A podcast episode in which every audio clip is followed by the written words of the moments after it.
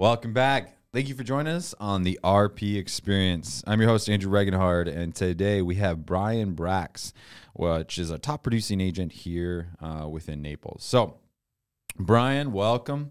Uh, excited to have you on the podcast. Thank you for having me. Yeah. Bryan is actually a realtor with Downing-Frye Realty. He's a top producing agent here in Naples, and he was born in Lebanon and spent seven years of his childhood in New York. Uh, for him, Naples is home now. Uh, Bryan moved to Southwest Florida with his family at age 12. Um, he's been in uh, in real estate uh, and he's known to be a straight shooter. He values transparency, ethics, and trust, and his main focus is his client's interest. So we're talking a lot about relationships today. So we're excited.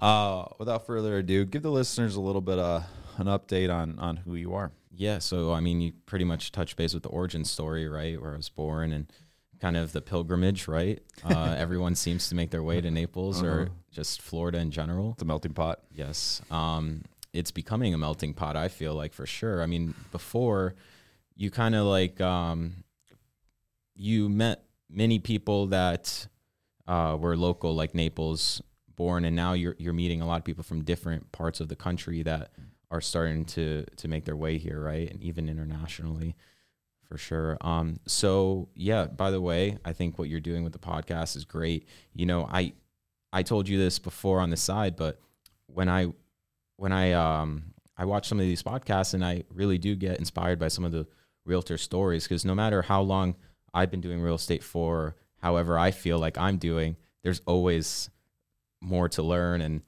things you can pick up, right? So um it's definitely if you're not inspiring. learning, you're gonna fall behind, right? Yeah, exactly. Not always learning. So um yeah, so uh went through school here in Naples, graduated at FGCU business marketing. Mm-hmm. Um throughout my schooling from I'd say high school, I uh, was in the exotic car de- car industry locally here. So uh, you know Naples Motorsports, Gulf Coast Motorworks, Ferraris, Lamborghinis, McLaren, stuff like that. So after high school, I used to go and wash cars like from two o'clock till six o'clock. Right? Mm-hmm. Wouldn't miss a, wouldn't miss a beat. Uh-huh. But I loved the cars, and I didn't care what I was doing, but I just uh-huh. wanted to be around them.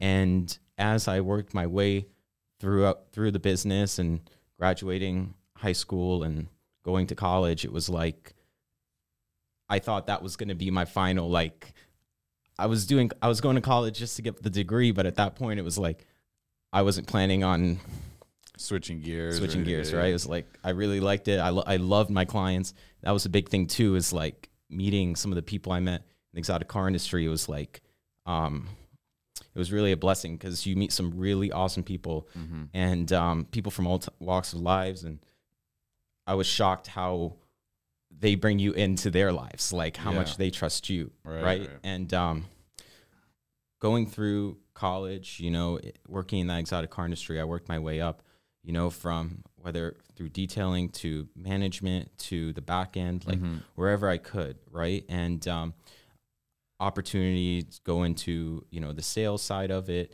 and i just got to a point where it i felt like i could do more with the position i was with with all the relationships i had made and mm-hmm. you know i wanted to have to walk in and buy the exotic car you right, know right, right. i i was so surrounded by that lifestyle i mean you got to think i grew up watching WWE, mm-hmm. right? John Cena. Yeah. And then it's like, here I am at that time when I started um, working with him at the dealership, like taking care of his cars. I was, um, at that time, I was about 19 or so. Yeah. Until I was about 23. So in that period of time, like to interact and have relationships with people I looked up to that were right. like my like you know Idol, idols yeah, growing yeah. up it was pretty surreal so just seeing the lifestyles that were around me you know brushing shoulders with like ex CEOs of Procter and Gamble's and Chiquita Bananas and Bank of Americas and all yeah. that all that kind of stuff really got my mind starting to like you know spin and um all my friends around like some of my friends around me that were doing really well mm-hmm. were young and really hustling um, were doing real estate. Right. David Gruninger, Chris Lecca, Mhm. right, to name a couple. Right. And um, I would meet, you know, other successful realtors that would come into the dealership that had cars for themselves, like cool, cool stuff. And I was like, Like, what's know, this all about? Yeah. I'm like, all right, so they if they can do it, like I got to be able to do it because I have a killer work ethic. You know, I I know quite a bit of people, and um, what I have to lose. At that time, I was 24 or five, and I said, "What's the worst that could happen? Right. Right. You can always go back to selling I You can always go back to cars, Mhm. figure it out." And you did a little bit. I remember your journey because I knew you before you got into real, like before Yeah. you made the full switch. yeah, Uh, which kudos, man. Like, obviously, I haven't been here long, so to know you before and now you being featured within Real Producers, like people work, you know, ten years to get to that volume. So huge kudos. Um, but I did do do remember like you you were in a transition period, and I think this is great for a lot of listeners out there that are looking at getting in real estate you don't have to make the full switch right away. And Mm-hmm. and I know a lot of legends in real estate say don't make the full switch because there might be a long time before your first, you know, kind of check, right? Um, so you were still selling cars and, you know, quote unquote real estate on the side, right? Yeah. So um, when I got out of the car industry, it's kind of interesting. So I left the car industry and I said, you know, I'm going to take a year to just figure it out. Whatever I want to do, like I just need a break because I've been, I was at that point working like 60 hours a week. I just graduated college and just needed a break, right? And uh, just wanted to kind of retrain, like reset my mind, figure out my goals. So when I had left, one of my clients at that time, he's uh, one of the largest flooring um, flooring franchises in the country, um, if not the. He came to me and said, "Hey, I I really like you, and you know, I really want to keep you around and have you like help me with my cars." He has a huge collection of cars locally, and um, he said, "Why don't you come work for me in in the flooring company?" I'm like, really um like i really appreciate that. And you know i mean this is a man of very high stature so i was very like fortunate for him to offer offer Right. me that position. But at first i didn't understand it because i was like what do you mean flooring? Like oh you come sell floors whatever Right. carpet hardwood tile. He said trust me it's not you know it's not sexy it's not exotic cars whatever but there's good money in it and uh, work less hours whatever. I gave it a ring i gave it a shot and I quickly realized, although I did very well in it, and most people would have been totally content staying there, to me, it wasn't like, I was like, this isn't what I'm cut, cut out for. factor, yeah, Yeah, I had no driving factor. Like, I'd go in there and I would sell and do really well, but it was just not enjoyable to me. So I'm like, what else can I do that's like sexy, kind of like real, like, you know, um, exotic cars, fun, fun, yeah, and yeah. stuff like that, but that I have no ceiling Right. in terms of like what I can make because it's all up to me, right? Mm-hmm. And that's when real estate, Right. right, came to my mind, and then all the the guys around me and stuff. So Yeah. So when you transitioned, you know, a lot of people are going to say, well, like, why did Bryan go from zero to hero, right? Or zero to 20 plus million last year, right?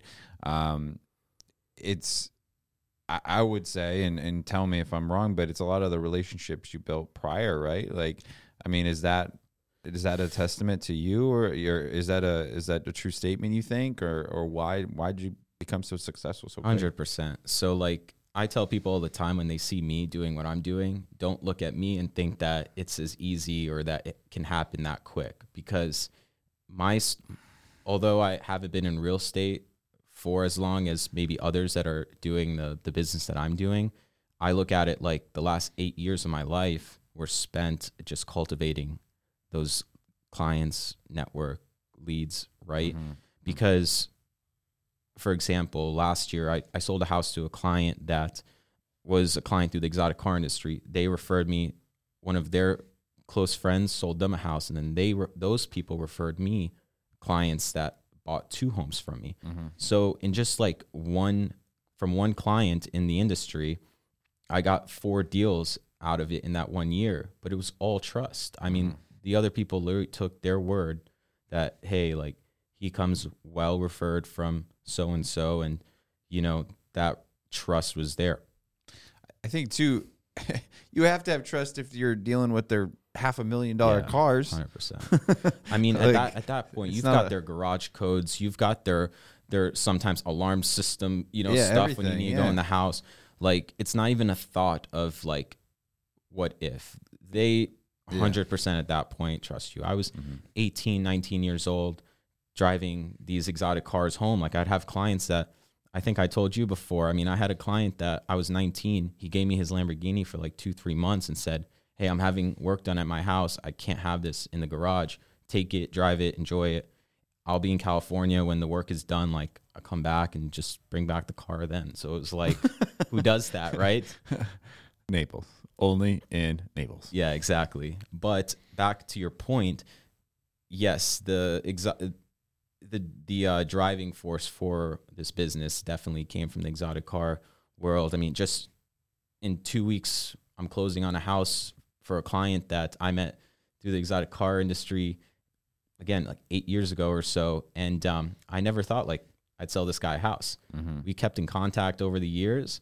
And um, just so happened to be like he reached he reached out to me. He saw me out there like you know doing it. And he's one day just sent me like you know a couple homes and went back and forth found him a house. And we're closing in a couple weeks. And i still can't believe like this was someone i met that long ago. And I'm no um, tax expert, so don't take legal advice. But Yeah. I'm going to say any anything that involves with cars. So all your exotic cars, uh, I sh- I think is probably a marketing write off at this point, right? Um, well, like, I mean, it's you know, hey, people you people are use all different ways to network, right? Yeah. Um, I remember Blaze was on here and he said, you know, join the the the Range Rover Club because you got a lot of clients or people do boating or you know, car, I mean, cars is huge. I know Yeah. Greninger's kind of the same way. Yep. You know, he's built a lot of relationships through the car industry.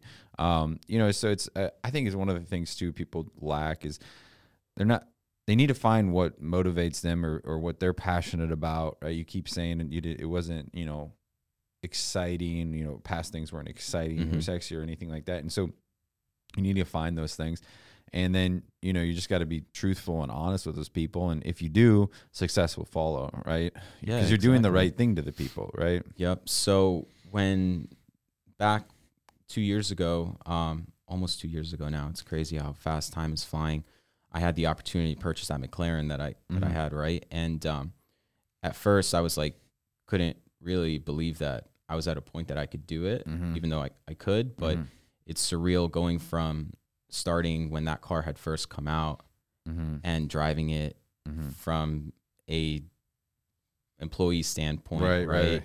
Or driving my client's car to owning it. But part of owning it was to be able to use it towards marketing and networking. Mm-hmm. So it wasn't, you know, to to be flashy or to boast that I had it. It was, you know, I loved cars number 1, right? And number 2, it allowed me to get into these these uh how would you say Networks. like yeah these networks these exclusive networks of of people and you know my whole thing with the McLaren was how you know I can get into these events do these as now an owner and not just the person that works for the, The company, company, yeah. right And you're not like a salesy then either. You know, Yeah. you're like there, you're you're passionate, you're you know, owner status is a lot different than Yeah.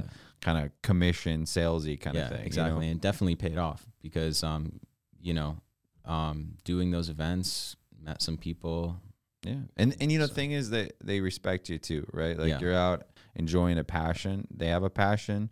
I think a lot of people miss that. Yeah. You know, if you're passionate about cars, they're passionate. You're again, you're finding like similarity things. You know, in any sales, what's the first thing you do? Build rapport. exactly Right, like, so Some that's what you're doing. icebreaker Yeah. some sort you know I, I meant to say that too is that um i think the reason why so many um clients in in that exotic car industry really took like a liking to me and other Yeah. others too that work in the industry they kind of treat you like family because in many other parts of the country you can't drive these types of cars or have these types Yeah. of things without being you know um scolded or like Yeah. um, looked down upon um and in naples it's different right so it's like Yeah.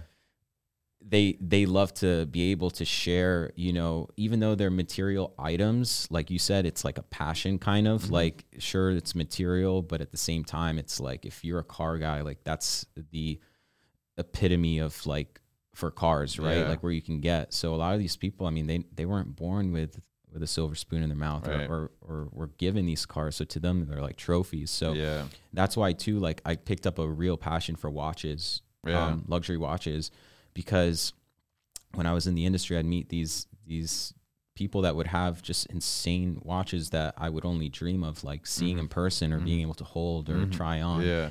and um, being able to talk to them and like you know oh it's nice you know 5711 nautilus Yeah. or whatever you know it is and they'd say oh you, you know about this and yeah and they actually like when you you compliment them on something they have mm-hmm. without like a salesy Right. type but just like out of genuine like excitement for it Right, right.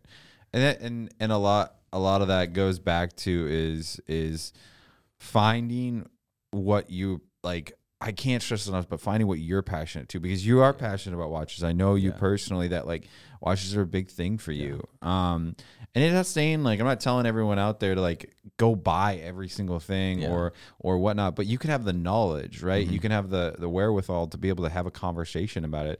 You know, everyone's at different stages of their their lives to to buy cars or buy watches or buy whatever right? Those are all materialistic. Again they should all look out for themselves and their best interest but it doesn't mean you can't have the knowledge. Like you could be rocking i mean i have a watch on today but like 90% of the time i'm rocking an apple watch. Mm-hmm. it's you know it's the most functional thing i've ever had Yeah. right? And i love watches you know personally Breitling because of aviation Mm-hmm. but that's my passion right? And a lot of people need to find that passion rather than trying to fit in. So i think they need to find what like what's passionate for them first yeah. and then their business their their lives their their sphere people friends will kind of form around that. Yeah. um, but i do feel like a lot of people try to fit in right? Like you know they're trying to fit a mold and they think that's correct. It has It's to like, be genuine. It has to be it has to genuine. Be because guess what? The people that are the most successful will sniff it out Oh, in yeah. a heartbeat 100% Oh my gosh. So uh, obviously you had success in a short amount of time, you know, and uh, you know people are going to ask like, how'd you do it, or you know, it must have been easy. You know, they're going to ask, and you're going to probably say the same thing we talked about, which was all about relationships. So like, what are uh, like what are some tips for a new agent in building those long, meaningful relationships with a client? I definitely say besides the whole networking thing, because that's obviously number one is important thing is like you have to go in with some form of network so you can know like who your target market's going to be and who you're going to sell to or work with. But besides that, really, it's it's down to trust and and making people feel comfortable in your service that you're looking out for their best interest. Um, I can't tell you enough times how many deals I've not gotten because I've advised my clients against purchasing a mm-hmm. home mm-hmm. all the time. I mean, it's it might be in a better interest for me to sell them the home because I make a commission off of it, Right. right? But I'm not looking at it for the commission. I'm looking at it for the long-term mm-hmm. relationship, right? And if for any reason like I don't feel comfortable with that home for my client, I'm going to let them know and I'm going to, you know, advise them as best as I can. because of that is why you got the three other deals, right? Because yeah, Yeah, one person, you did that, right? You pour into them, Yeah. you do what's best for them. They referred it to someone else, which referred it to someone else. So if you would have got the commission on the first one, right, or quote unquote push them to close on a house that's not good for them, they're going to discover it, right? Yep. It's their biggest purchase of their, you know most people's lives.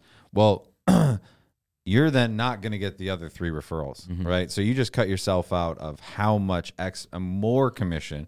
Where wait a little bit, find the right thing for them, um, and and it will reward yourself or Def- reward tenfold, right? definitely don't sweep anything under the rug. I mean, I'm I'm like some of these builders and like people's worst nightmare when Yeah. it comes to like the final walkthroughs and type stuff. I'll go in there with two rolls of tape and just call it out and not worried about it killing the deal, but making sure that the house is as perfect as possible Yeah. for my client. Right. So All right, I gotta ask because you do look up to people. So who inspires you? That's kind of like that's a trick question because I feel like there's two answers to that in the sense of first off, I'd say definitely my clients, and not to sound like cringy about that, but that it's true because I feel like I when I meet people and I see what they have and their role their road to success, it inspires me to to mm-hmm. To see how they did it and just maybe if there's one thing I can learn from them that I can put towards my life or my business, Right. you know, that could accelerate me. Um, I've told you some of the clients I've had and um, definitely like inspired, especially when you work with them in a from a real estate transaction, like How they handle things. how they that- handle yeah. things, how they look at what is a good deal, what is not, like their process of purchasing a home. They're, everyone's different. Their had perspective has got to be a lot different than 100%. like most people. I've Oh, had people like those extra couple hundred thousand. Hell, don't worry about that. you know, it's you like- have people like that that literally blank checkbook type, right? And you Yeah. try your best to still get them as good of a deal as you can. Mm-hmm. Um, but they're not too worried about the nitty gritty. Mm-hmm. And then you have others that could buy the house 10 times over, Mm-hmm. but we might be in the neg- on the negotiation table negotiating like splitting $2,500 right. right? But it's all calculated, Right. You know, the fees, structures, and comparables, and all that kind of stuff. So that's that's one point. I think the second um, inspiration I have would be, and this is this you're this is kind of funny, but I grew up watching like the Million Dollar Listing stuff, and Yeah. you know, um, the Josh Altmans and Ryan Serhants and stuff like that, and. yeah. I know, you know, there's a lot that's done out there for like the camera and the yeah. entertainment, Yeah. but I did read Josh's book and Ryan's book, and it is kind of inspiring to see, you know, like Josh starting from the mailroom, in LA, and becoming like one of the largest brokers, real estate brokers in all of California and Los Angeles. And I like his swag, his like demeanor. You know, he comes off a little bit over the top, Yeah. but he's a bulldog, and that's Yeah. how I want to be for my clients Yeah. you know and i do love that type of real estate to me that's like that luxury like la modern is what gets me going like hey, that's that's the the sexy part of it, the Yeah, fun part, right? That's what you enjoy. That's awesome. Yeah, I mean, he's crushing it. So, I mean, doing something right he's doing something right. I love it. Ryan, bravo tv shout out, shout, Shout out Bravo TV. shout out, Bravo TV. you guys want to sponsor? million dollar listing naples right? Hey, coming soon.